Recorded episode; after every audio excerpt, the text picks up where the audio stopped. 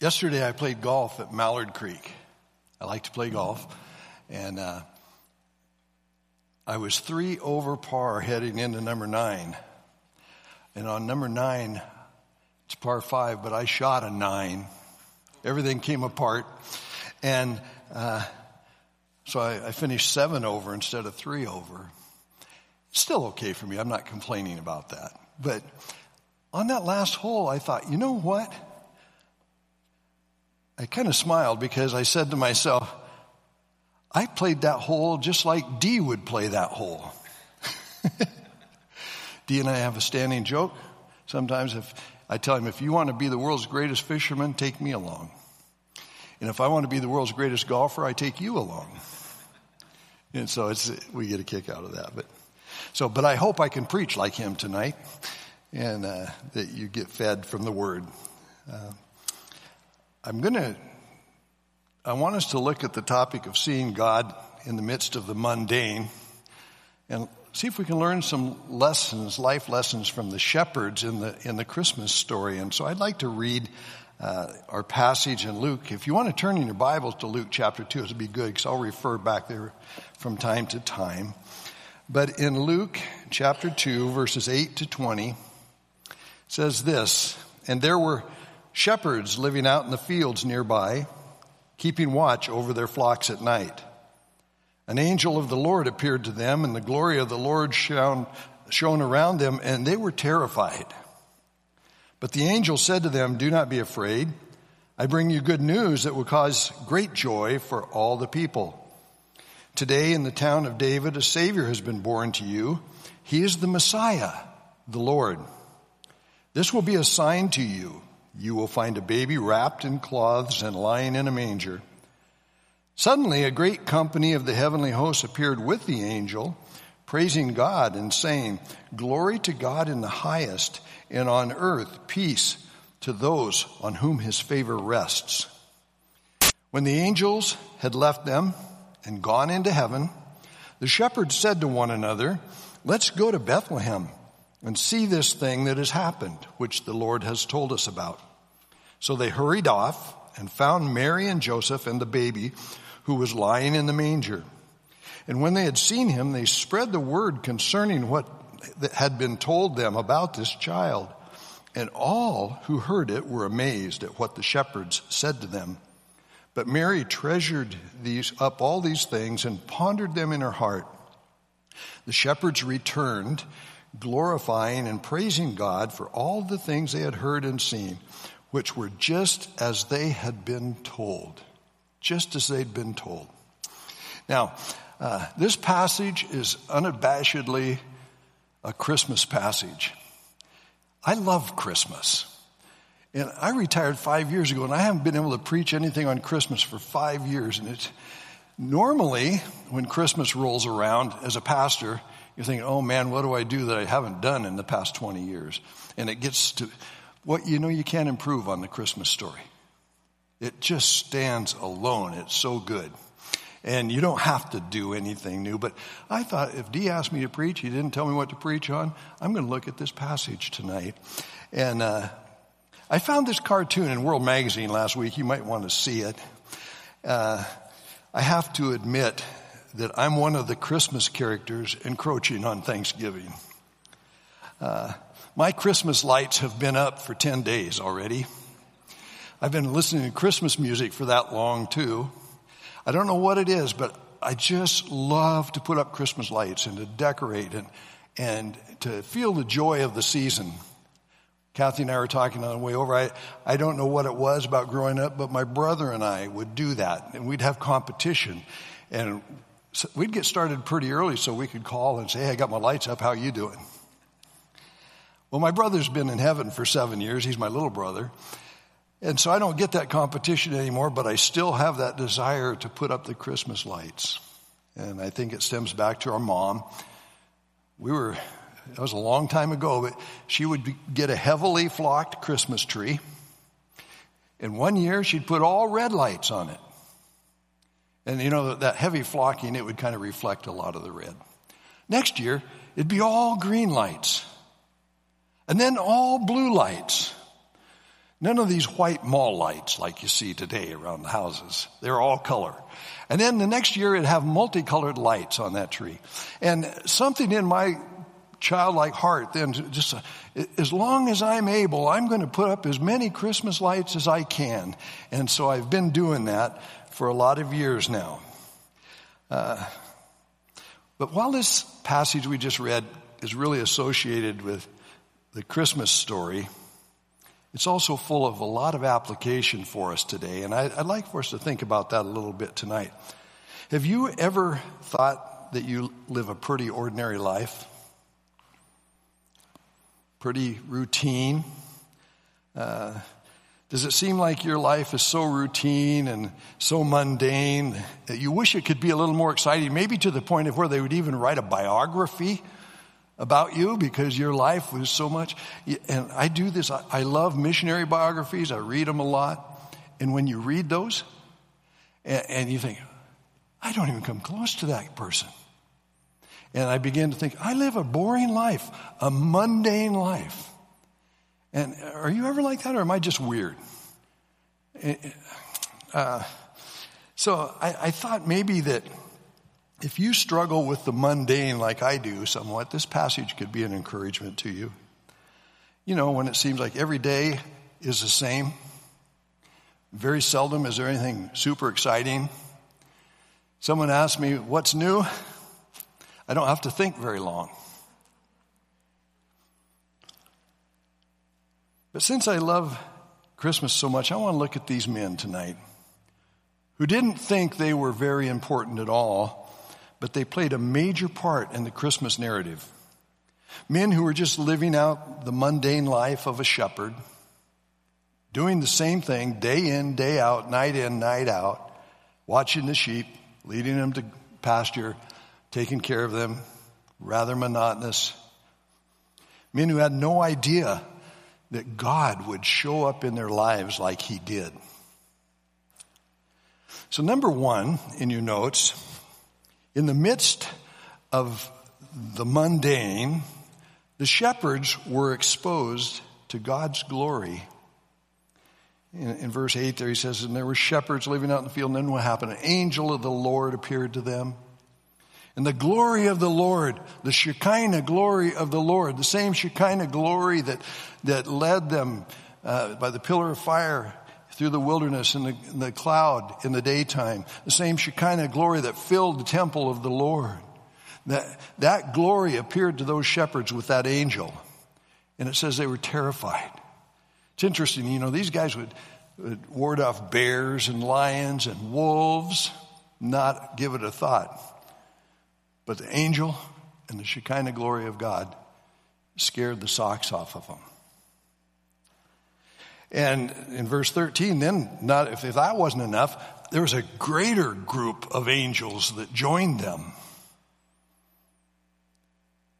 And their world was rocked. Letter A God is never limited by our mundane life. He can break out in the most routine times and cause our hearts to soar I really think there's some instructive things for us here tonight about experiencing the glory of God like the shepherds did. And one of those things is that we should, letter B, stay faithful to the tasks at hand. Stay faithful to the tasks at hand. You think, man, life is boring. Just keep doing it. Do what's before you. Not many of us work the most exciting jobs in the world. Most of us dream about our jobs at night. And I remember running a big component saw when we were first married. I would wake up in the night trying to turn that thing off. Not wake up, but I'm punching at the wall, trying to punch the buttons off. It, it just got to be so monotonous that I would do it 24 hours a day in my mind. Now, I have to regularly remind myself that these guys were just shepherds doing what shepherds do. And there's encouragement in that, isn't there? Well, I'm just a mom. I'm doing what moms do. I just work in a warehouse. I do what a warehouse worker does. That's okay. Keep doing it. Because I think from time to time in your life, the glory of God will break out. Letter C, the glory of God often breaks out in the midst of mundane tasks that require faithfulness. That require faithfulness. I have to, again, regularly remind myself that even though I'm lonely and discouraged at times, the key to experiencing God's glory in my life is to press forward and to be faithful with the ordinary tasks that God gives me to do. Matter of fact, those ordinary tasks I think God has called you to do. Believe it or not, before I retired from the ministry, from the pastoral role five years ago, there were times when writing a sermon or preparing another lesson to teach was, uh, I guess, just as monotonous as working in a warehouse or running that component saw. It would, I would get into a routine and, and I would say, God, I, I don't feel like doing this. You ever get there? And he said, It's not whether or not you feel like doing it, it's your responsibility. Oh. And you know, it seemed like those messages that I prepared during those kind of weeks were the, the messages I thought were going to be killers and people were going to flock to the altar and everything was going to be really neat just fell on their face. But the ones I struggled over, even labored over, just trying to complete because it seemed so monotonous and mundane to me, were the ones that God blessed most. Because that's our God. God works in spite of us, but He does reward faithfulness to the task at hand. And so in these days, if you feel like you're doing just mundane stuff, you're bored, you wish you could be doing something else, just stay at the task and let God show up because He will. I'm, uh, I'm very encouraged with this story when I see that the glory of God showed up when these men were just, it was at night, so it would have been pretty quiet with the sheep. They would have had them in some kind of makeshift sheepfold out in the pasture, eh, out, out wherever they were in the desert. If they're outside of Bethlehem someplace, they would have had a stone encasement around them, and there would have been a couple shepherds sitting down in the gateway or laying across the gateway. And that's, how, that's all that, that night would have entailed. I don't know if the rest of them were playing harmonicas or poker. I don't know. But they were, they were just doing their thing. And all of a sudden, boom, here came an angel. And then the sky lit up with the Shekinah glory of God. And they were forever changed. Now, they just were, God rewards faithfulness in the routine things. Uh, Proverbs 28 20 says, A faithful man will abound with blessings. Uh, Matthew 25 23. His master said to him, Well done, good and faithful servant. You've been faithful over little faithful over a little, I will set you over much. Enter into the joy of your master. Luke 16:10. If you're faithful in little things, you'll be faithful in the large ones. 1 Corinthians 4 2. Moreover, it is required in stewards that one be found faithful. Faithful. Not successful, not important, faithful faithful. When you don't think you can, you moms and wives in here, you, you don't think you can prepare one more meal, just do it and see what happens. And you husbands better not complain about it. It's in the steady, faithful living of life that God breaks out with glimpses of glory from time to time. Not all the time, but just enough glimpses to keep us moving on. James Stewart said, now this isn't Jimmy Stewart of a, It's a Wonderful Life. This is James Stewart, the Bible commentator. He says, and is there not a world of meaning in the fact that it was very ordin- to very ordinary people, busy about very ordinary tasks, whose eyes first saw the glory of the coming of the Lord? It means first that the place of duty, however humble, is the place of vision. And it means second it is the men who have kept to the deep, simple pieties of life and have not lost the child heart to whom the gates of the kingdom most readily open. I love that. Number two, in the midst of the mundane, the shepherds were entrusted. They were entrusted with the Messiah's location and his identity. With his location and his identity. The, the angel told them where, where they would, where he was. They said, today in the town of David, the city of David, Bethlehem, today in that town, a Savior has been born to you. And he even went further on. He told him his identity. He said, He is the Messiah. He is the Messiah. Apart from Mary, these guys were the very first ones. Shepherds, ordinary, routine shepherds were the first ones to be told that this little baby was the Messiah. How much more could be revealed to a person at that time? I don't know. But it gives me spiritual goosebumps to think about that. No matter how mundane we might think our lives are, the Lord has entrusted us with His Word. And as long as we have our Bible, life can never be mundane according to heaven's standard definition of mundane because the Bible transcends what we would call mundane or routine. The Bible brings God right into our hearts.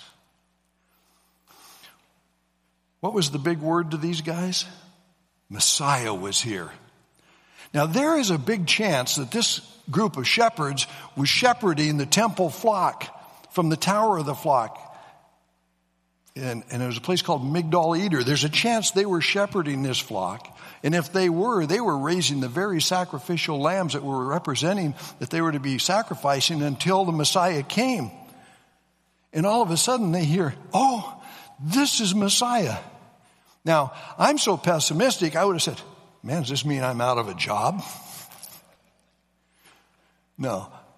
But, so this, they, they knew something of Messiah if that's who they were. I'm not sure they were, but it's a neat thought. That's not mundane. To have an angel come and tell you where Messiah is and that you could go see him. They've been waiting hundreds of years for Messiah to come. And now they hear he's come. Letter A, be attentive to God's message to you. Be attentive to God's message to you. Now, be, granted, an angel showed up, the Shekinah of glory of the Lord shone round about them, and more angels came. Uh, so I think being attentive wasn't a problem for them. But as I was thinking about this, I thought, we have the Bible. We have a Bible. We have five of them. We have 10 of them. We have 20 of them. I don't know how many Bibles I have. I have to have a lot of Bibles though, because I'm purposing to write in enough Bibles all of my personal notes so that when I go to heaven, at least each of our kids' families can have one, and it'd be great to have one so that each of the 19 grandkids could have one. And so I use up a lot of Bibles and I write a lot of notes in them. So I have a lot of Bibles. That we have a Bible. We have a more complete, glorious message than that angel could have ever dreamed of delivering in a few seconds. We have the most glorious message of all, the most complete revelation of God that there is until we see Him face to face. So, how do we respond to that message? Are we amazed by it? Or is the Bible just ho hum to us? Are we in awe? Do we see the glory of God in it? You say, if an angel responded, if an angel showed up, I would respond to that glory. But my brothers and sisters, we have something more complete and more glorious than an angel. And if you don't respond to it, I don't think you would respond to an angel either. I'm convinced and convicted. As I was writing some of these notes, I was, I was convicted that I don't respond to the Word of God as if there were an angel in the room telling me what to do. But it has more authority than an angel because it is God's Word. And I'm convinced that I need to respond to it. Psalm 138 2 says, For you have magnified your word above all your name. And the King James Version says, You have exalted your word even above your name. We think about the name of the Lord as being the highest of all, but He's exalted His word far above that, above His name. So, uh, letter B, the glory of God will not show up in our lives if we are not in awestruck wonder over the message He has already given us. You know, we, we think we want the extraordinary. We think we want the, the glimpses of glory from time to time, and God does give those to us from time to time.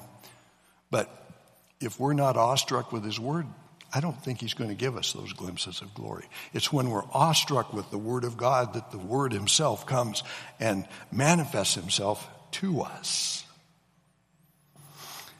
Letter C.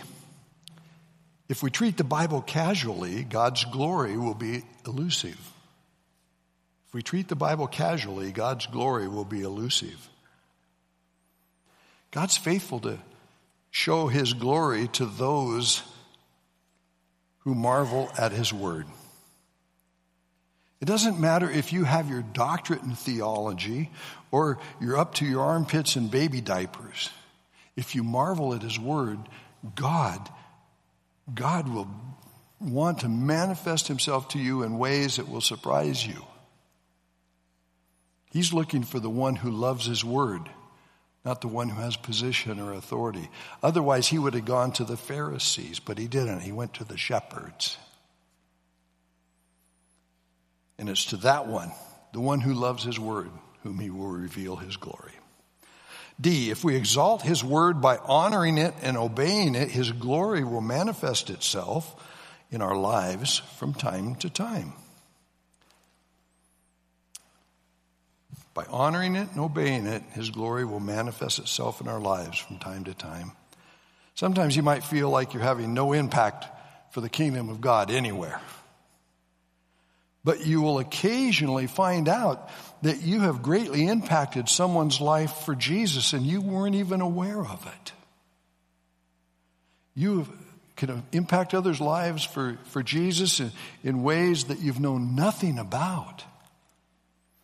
Our greatest kingdom work usually takes place and happens when we're just living for Jesus and we're unaware of how it's affecting others, but we are living and focused on Jesus and that affects others around us. It's like you're dropping off Jesus dust wherever you go. We have a cute little princess dog. If you were close enough, you would see white dog hairs on me.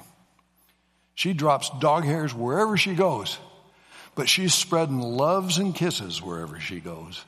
And, and it's just one of those amazing things. Well, we do that with Jesus.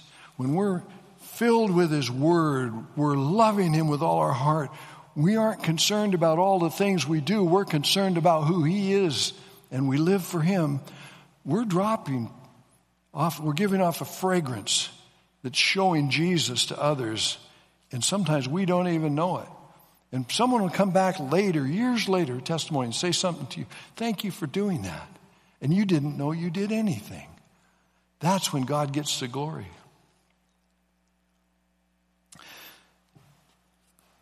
Number three, in the midst of the mundane, the shepherds were expected to act on what they knew. In verse 12 said, This will be a sign for you. You'll find a baby wrapped in clothes and lying in a manger. I think they were expected to go look for that baby. He didn't say, Go see him. He says, You'll find this. You will find him there. This is where he'll be. And one of the main things about thriving in the mundane things of life is that we take the little hints God gives us and do the things you know that will bring us into contact with Jesus? Do you read your Bible every day? Do you pray regularly? Do you get together with God's people? Those are three of the most common places that God lets His glory shine. Number four, in the midst of the mundane, the shepherds were eager to see the baby. They were eager to see the baby. When, when the angels had left, I'd like, I wish I knew how many minutes they were just sitting there quiet, awestruck, before someone says, Hey, let's go to Bethlehem and see. I wonder if there was like immediate, they're gone, let's go. Or if it was just this group of rough shepherds were just sitting there with their eyes wide open and like couldn't even talk for a while. And they said, let's go. Let's go.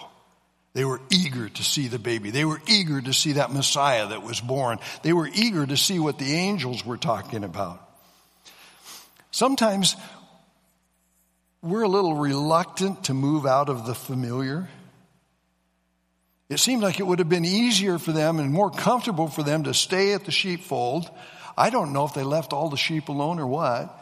If they all went, we don't know those details, but they, they went. And, but it seemed like, you know, it's dark. We, we could go in the morning. No, it, it, it's cold. We need, no, the sheep need our attention. You know, and all kinds of excuses to not go.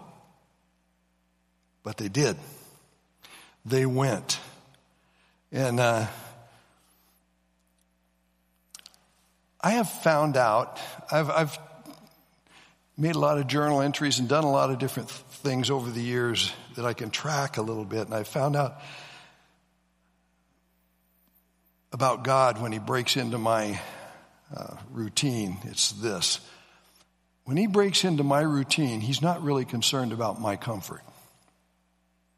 He's not really concerned about how convenient it is for me when he breaks into my routine.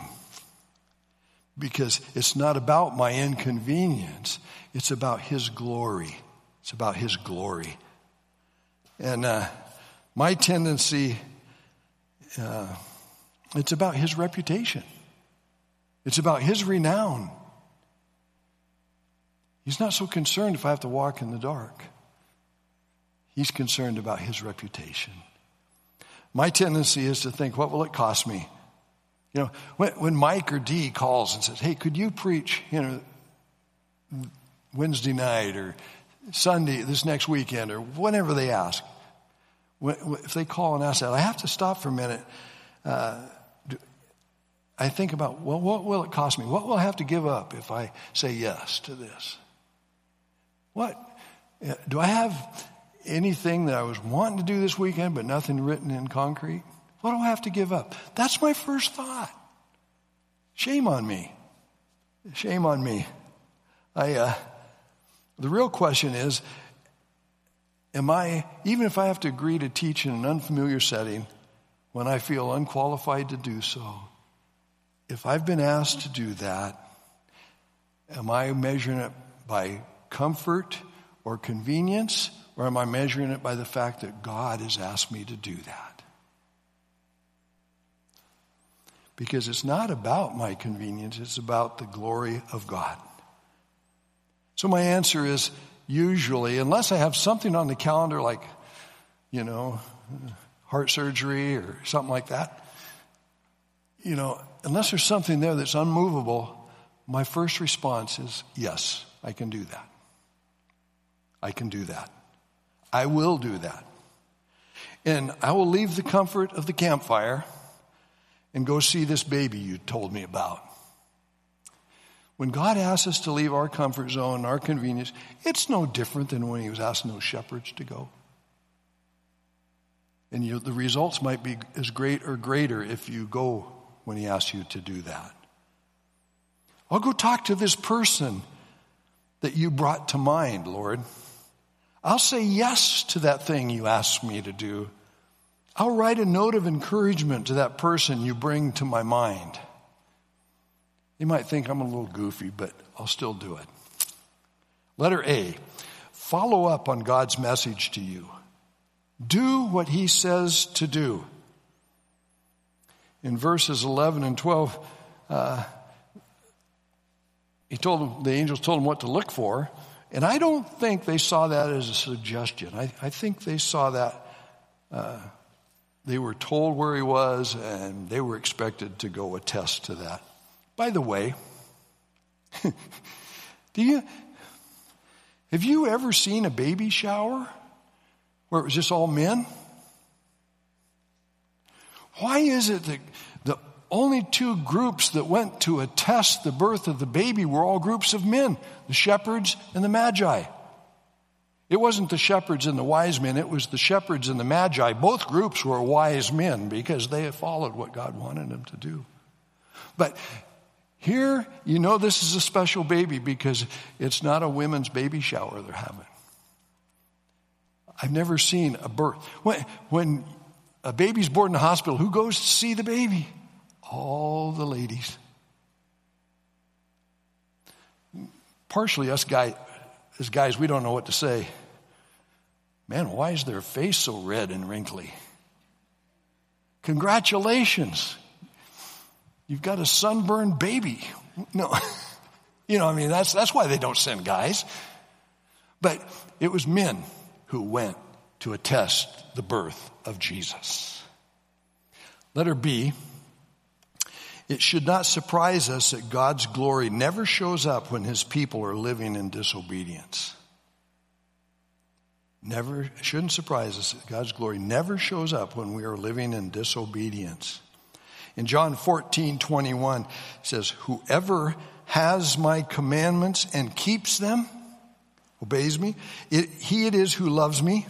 And he who loves me will be loved by my Father, and I will love him and what? Manifest myself to him. If we obey him, if we love him, he will manifest himself to us.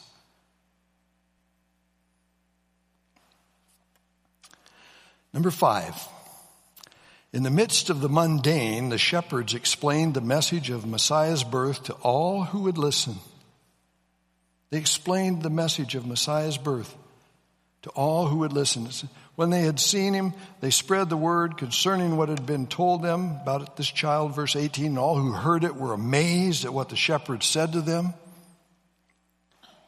So, number one, letter A Tell others about your encounter with the Son of God. Tell others about your encounter with the Son of God. As soon as the angels departed, the shepherds hurried to Bethlehem. They found Mary and Joseph and Jesus there, and they gave a complete report of the angel's visit to them, causing considerable surprise among them. Because it says Mary marveled at what the shepherds said and treasured them in her heart, pondered them, thought about them in her heart.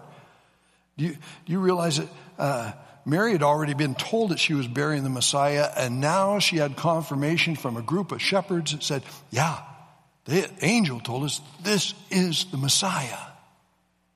Can you imagine what that would have done for Mary and Joseph? Man, as you're laying there and your baby's in a manger and you're wondering, wow, this didn't work out quite like we thought. And then they come and say, yeah, this is Messiah. God showed his glory that night to Mary as well in her heart.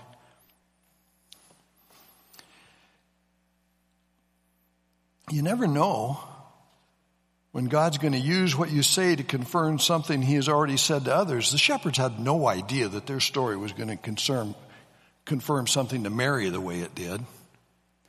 So don't be afraid to tell others about your encounter with God. What you've learned that morning in your Bible study.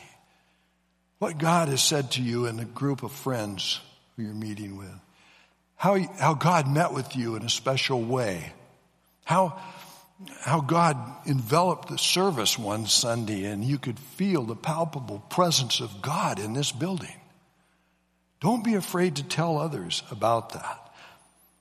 B, God loves to manifest His glory when you're talking about His Son. He loves to manifest His glory when you're talking about His Son. You know how it is when you hear someone mention one of your children? You give a lot of attention to what, listening to what they say, don't you? That was my hardest part as a pastor after church. And I'm going around greeting new people and talking to other people, and I would hear someone over here mention the name of one of my children. All of a sudden, I'm just a shell, a hollow shell looking at this person in front of me because every ounce of my energy is listening to that other group. What are you saying about my kid? That's not true. Oh, that could be. You know, I mean, it is, it, all of your attention is drawn that way. And I want to suggest to you that that's one of the quickest ways I know of to get God's attention. Jesus? Did I hear someone mention my son, Jesus? He's attentive to those times when you are telling others about Jesus. He's attentive to those times when you're talking about Jesus. On the road to Emmaus, the disciples were talking about Jesus and about the resurrection, talking about Jesus. He just showed up on the road with them. As a matter of fact, I think that he hears us when God hears us mention his son to other people, he maybe even grabs a few angels and comes to see what needs to be done, to see what attention needs to be paid, what announcements can be done to aid the proclamation of Jesus. Number six, the shepherds went back to the mundane. They went back to being shepherds that night. But they were changed. In verse 20, it says, The shepherds returned, glorifying and praising God for all the things they had heard, seen, and which were just as they had been told. Letter A, even after a glory filled event, life returns to a settled reality or a hard spiritual battle. We can have these mountaintop experiences. We can have these glory filled things happen in our lives. Uh, I haven't had a bazillion of them happen, but I've had enough happen in my life that I know what the glory of God is. And I've, I've experienced it, and it's been a really a peak th- time in my life. And, but you walk away, and things go right back to the routine, except you've been changed from the inside, and the routine isn't as routine as it used to be. I love that. Even the life of Jesus shows how that happens. He, Think about it. After the transfiguration, what happens? They went down the mountaintop. They went down the mountain, and the first thing they encountered down there was the ugly truth of demon possession and the weakness of man to deal with the situation. From the glory of the transfiguration to the weakness of man and the evil that the devil produces. Even the resurrection, the glory of that resurrection event settles into a quiet breakfast by the lake with his disciples. It goes back to what is the familiar. What, how did Jesus spend most of his time with the, with the 12? Teaching and eating and conversation with them. Now there's only 11 at this point, but he met with them in the same way. It went back to the routine. Oswald Chambers, who, he says this the tendency is to look for the marvelous in our experience we mistake the sense of the heroic for being heroes. It is one thing to go through a crisis grandly, but another thing to go through every day glorifying God when there is no witness, no limelight, no one paying the remotest attention to us. I encourage you to be faithful in the routine. Letter B, be grateful and vocal about the glimpses of glory that are revealed to you. Be grateful and vocal about the glimpses of glory that are revealed to you. When, when we're grateful and vocal about the little glimpses of glory we've had in our lives with Jesus, we prepare our hearts and we prepare the hearts of others around us for greater revelation of His glory in the days ahead. I personally believe that as we get closer and closer to the end times, when Jesus returns, that we're going to, his people are going to see more and more of his glory to sustain them. C. Gratefulness invites greater manifestations of his glory. Gratefulness invites greater manifestations of his glory. Do you thank God for the ways He reveals Himself to you? If you're grateful for that, He will reveal Himself more and more. So I want us to, as we close now, I want us to notice what made these shepherds noteworthy in this narrative.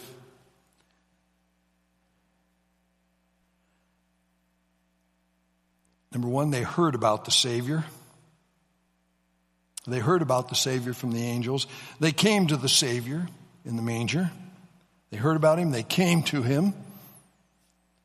Number three, they worshiped him. They worshiped the Savior. And number four, they told others about the Savior. So is isn't that the regular pr- progression of our lives, our spiritual life? We hear about Jesus.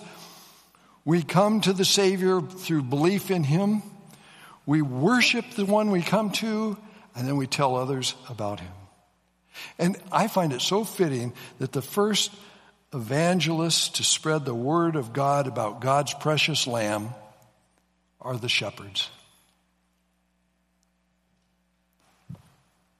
Once you see Emmanuel, God with us, wrapped in swaddling cloths, as the one who came to die for you, you can't help but do what the shepherds did. You can't help but spread the news. Let me leave you with this. Life is only mundane by our own definition. Life is never mundane in Jesus' eyes, in God's eyes. Life is only mundane by our own definition. If we're focused on the Savior, the mundane won't rule our life. If our life is defined by Jesus, our definition of mundane is way in the background someplace. And so don't let your definition of mundane rule your life. Let your definition of Jesus rule your life. Let's pray. Father, you are so good to us. Your word is so magnificent. Your son is so great. Thank you for the story. A story beyond imagination, the greatest story ever told. Who could believe it?